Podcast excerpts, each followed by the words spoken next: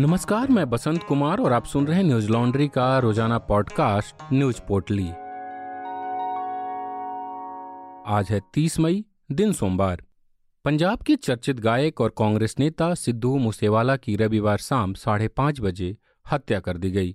पंजाब की आम आदमी पार्टी सरकार ने एक दिन पहले ही मूसेवाला समेत बाकी कई लोगों की सुरक्षा वापस ली थी और सुरक्षा में कटौती की थी। अब तक इस मामले में दो लोगों को गिरफ्तार किया जा चुका है। पुलिस के मुताबिक हत्या में तीन हथियार और तीन गाड़ियों का इस्तेमाल किया गया था। इनमें से एक कार को भी बरामद किया गया है। वहीं इस हत्या की जिम्मेदारी गोल्डी बरार और लॉरेंस बिश्नोई गैंग ने ली है।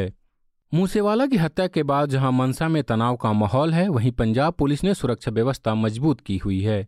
मीडिया रिपोर्ट्स के मुताबिक मूसेवाला के गांव में भारी पुलिस बल तैनात कर दिया गया है। आने जाने वाले सभी रास्तों को पुलिस ने सील कर दिया है। पंजाब पुलिस के भटिंडा रेंज के IG P K Yadav, Mansa के एसएसपी गौरव तूरा और भटिंडा के SSP J L N Chezhian को मानसा में ही कैंप करवा दिया गया है। वहीं पंजाब से लेकर दिल्ली तक इसको लेकर प्रदर्शन हो रहे हैं। कांग्रेस ने दिल्ली में प्रदर्शन कर पंजाब सरकार से इस्तीफे की मांग की। वहीं भाजपा भी लगातार हमलावर दिख रही है। एक तरफ जहां आपकी पंजाब सरकार पर सवाल खड़े हो रहे हैं, वहीं सीएम भगवत मान ने कहा है कि सुरक्षा में कमी और जवाबदेही तय करने के पहलुओं पर पहले ही उच्चतम स्तर पर जांच के आदेश दे दिए गए हैं। साथ ही पंजाब और हरियाणा उच्च न्यायालय के मुख्य न्यायाधीश से अनुरोध करेंगे कि मूसेवाला की हत्या के मामले की जांच उच्च न्यायालय के न्यायाधीश से कराई जाए। इस हत्या की जांच के लिए एसआईटी का गठन किया गया है। पंजाब पुलिस के डीजीपी वी के भंवरा ने इसकी जानकारी देते हुए बताया कि मूसेवाला की हत्या गैंगवार का नतीजा है। इसकी जांच के लिए हमने एसआईटी का गठन किया है, जिसमें पंजाब के बड़े अधिकारियों को शामिल किया जाएगा। मूसेवाला के पिता ने इस मामले की सीबीआई जांच की मांग की है। हत्या के वक्त वे थोड़ी दूरी पर ही थे। वहीं उन्होंने डीजीपी के गैंगवार वाले बयान को वापस लेने की मांग की है। मीडिया रिपोर्ट्स के मुताबिक मूसेवाला के पिता बलकौर सिंह ने कहा कि मेरे बेटे ने पूरे देश में पंजाब का नाम रोशन किया, फिर भी डीजीपी ने उसकी मौत को गैंगवार से जोड़ दिया। डीजीपी सार्वजनिक तौर पर माफी मांगे। साथ ही सिंह ने कहा कि मूसेवाला की सुरक्षा रिव्यू करने और उसे वापस लेने की बात सार्वजनिक करने वाले अफसरों की जवाबदेही तय होनी चाहिए। बलकौर सिंह ने एफआईआर दर्ज कराई है, जिसमें उन्होंने बताया है कि उनके बेटे को फिरौती के लिए धमकी भरे कॉल आते थे। सीएम मान ने मूसेवाला की सुरक्षा क्यों घटाई गई, इसके लिए जांच के आदेश दे दिए हैं। बता दें कि हत्या से एक दिन पहले ही मूसेवाला को दिए चार सुरक्षा गार्ड में से दो को वापस ले लिया गया था। वहीं घटना के समय वे अपने दो गार्ड्स को साथ लिए बगैर चले गए थे। मूसेवाला की हत्या की जिम्मेदारी कनाडा में रहने वाले गैंगस्टर गोल्डी बरार ने ली है। बरार दिल्ली की तिहाड़ जेल में बंद गैंगस्टर लॉरेंस का सहयोगी है। एनडीटीवी की खबर के मुताबिक हत्या की जिम्मेदारी लेते हुए गोल्डी बरार ने एक फेसबुक पोस्ट लिखा है। अपनी इस पोस्ट में बरार ने लिखा है कि मैं सचिन बिश्नोई लॉरेंस बिश्नोई समूह के साथ सिद्धू मूसेवाला की हत्या की जिम्मेदारी लेता हूं। उसका नाम बिक्की मुद्दूखेड़ा और गुरलाल बरार की हत्या के संबंध में आया था। इसके बावजूद पुलिस ने कुछ नहीं किया। बरार ने खुद ही हत्या की जिम्मेदारी ली है। इसको लेकर कोई आधिकारिक पुष्टि नहीं हुई है। हालांकि खबरों के मुताबिक पंजाब पुलिस तिहाड़ जेल में बंद गैंगस्टर लॉरेंस समेत दूसरे उसके सहयोगियों से भी पूछताछ करेगी। बिहार में राज्यसभा की सीटों को लेकर गहमागहमी के बाद रविवार देर शाम जदयू कोटे से राज्यसभा उम्मीदवार की घोषणा हो गई। जदयू ने झारखंड से पार्टी अध्यक्ष खीरू महतो को अपना उम्मीदवार बनाया है। इस तरह से मौजूदा केंद्रीय मंत्री और राज्यसभा सांसद आर सी सिंह का टिकट कट गया। इसका कयास पहले से ही लगाया जा रहा था। पार्टी से दोबारा राज्यसभा का टिकट नहीं मिलने पर आर सी सिंह का केंद्रीय मंत्री पद जाना तय है। टिकट नहीं मिलने पर आर सी सिंह ने प्रेस कॉन्फ्रेंस करते हुए कहा, एक बात स्पष्ट करना चाहता हूं, मैं संगठन में काम करने वाला आदमी हूं। जदयू को बूथ तक पहुंचाया। मैंने जो निर्णय लिया वो पार्टी के हित में था। मेरा कार्यकर्ता बूथ स्तर तक पहुंच गए। मेरे लिए बहुत बड़ी उपलब्धि है। मैं अब संगठन में काम करूंगा। मैं उसी का आदमी हूं। नीतीश कुमार से नाराजगी और बीजेपी से नज़दीकियों पर सिंह ने कहा, मैंने आज तक कुछ नहीं किया जिससे कोई नाराज हो। मुख्यमंत्री नीतीश कुमार की सहमति से मैं मंत्री बना था। वहीं केंद्रीय मंत्रिमंडल में कोई रहता है तो इसका विशेषाधिकार प्रधानमंत्री का होता है। मैं दिल्ली जाऊंगा और पीएम से बात करूंगा।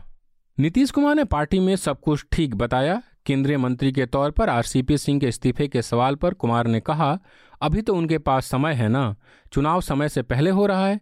जब तक उनका कार्यकाल है तब तक रहेंगे। अभी तुरंत इस्तीफा देने की क्या बात है। वहीं जदयू से केंद्र में कोई मंत्री होगा, इस सवाल पर मुख्यमंत्री ने कहा, ये तो अभी आगे की चीज है। इसी बीच बिहार बीजेपी ने भी अपने हिस्से के दो राज्यसभा सीट पर शंभू शरण पटेल और सतीश चंद्र दुबे को अपना उम्मीदवार बनाया है। वहीं कांग्रेस ने राज्यसभा के लिए दस उम्मीदवारों के नामों की घोषणा की है। इसमें पी चिदम्बरम को तमिलनाडु से, जयराम रमेश को कर्नाटक से, अजय माकन को हरियाणा से और रणदीप सुरजेवाला, मुकुल वासनिक और प्रमोद तिवारी को राजस्थान से, विवेक तनका को मध्य प्रदेश से, राजीव शुक्ला और रंजीत रंजन को छत्तीसगढ़ से तथा इमरान प्रतापगढ़ी को महाराष्ट्र से उम्मीदवार बनाया है। रविवार शाम उम्मीदवारों की घोषणा के बाद कांग्रेस के राष्ट्रीय प्रवक्ता पवन खेड़ा ने ट्वीट कर कहा, शायद मेरी तपस्या में कमी रह गई। जिसके बाद खेड़ा के ट्वीट को रीट्वीट करते हुए अभिनेत्री और कांग्रेस नेता नगमा ने कहा, हमारी भी अठारह साल की तपस्या कम पड़ गई इमरान भाई के आगे। नगमा का इशारा इमरान प्रतापगढ़ी की तरफ था। गौरतलब है कि बिहार में राज्यसभा की पांचों सीटों पर चुनाव होना है। राज्यसभा चुनाव को लेकर अधिसूचना पहले ही जारी हो चुकी है और फिलहाल नामांकन दाखिल करने का काम शुरू है। राज्यसभा चुनाव के लिए इकतीस मई तक नामांकन पत्र दाखिल किए जा सकेंगे। नामांकन पत्रों की जांच एक जून तक होगी और तीन जून तक उम्मीदवार अपना नाम वापस ले सकेंगे। दस जून को सुबह नौ बजे से लेकर शाम चार बजे तक वोटिंग होगी। वोटों की गिनती उसी दिन शाम पाँच बजे से शुरू हो जाएगी। दिल्ली में किसान आंदोलन के अगुवा रहे नेता राकेश टिकैत के ऊपर एक प्रेस कॉन्फ्रेंस के दौरान स्याही फेंकी गई। टिकैत पर बेंगलुरु के प्रेस क्लब में स्याही उस वक्त फेंकी गई जब वो मीडिया को संबोधित कर रहे थे। इसी बीच करीब एक दर्जन लोगों का समूह उनके पास पहुंचा और उनके चेहरे पर स्याही फेंक दी, जिसके बाद सभा में अफरा तफरी मच गई। गौरतलब है कि यह सभा किसान नेता राकेश टिकैत ने कर्नाटक के किसान नेता कोडिहल्ली चंद्रशेखर के स्टिंग ऑपरेशन से जुड़े वीडियो को लेकर बुलाई थी, जिसमें किसान नेता को कथित तौर पर पैसे मांगते हुए पकड़ा गया था। यह स्टिंग ऑपरेशन एक चैनल ने किया था।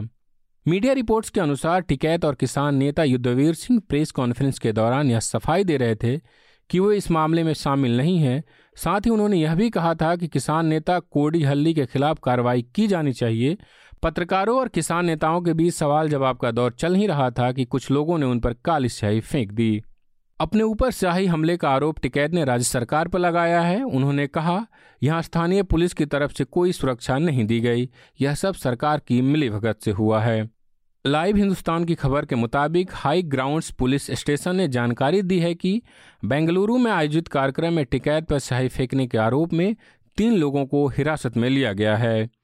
राकेश टिकैत के ऊपर स्याही फेंके जाने के बाद से भारतीय किसान यूनियन के कार्यकर्ताओं में रोष फैल गया है।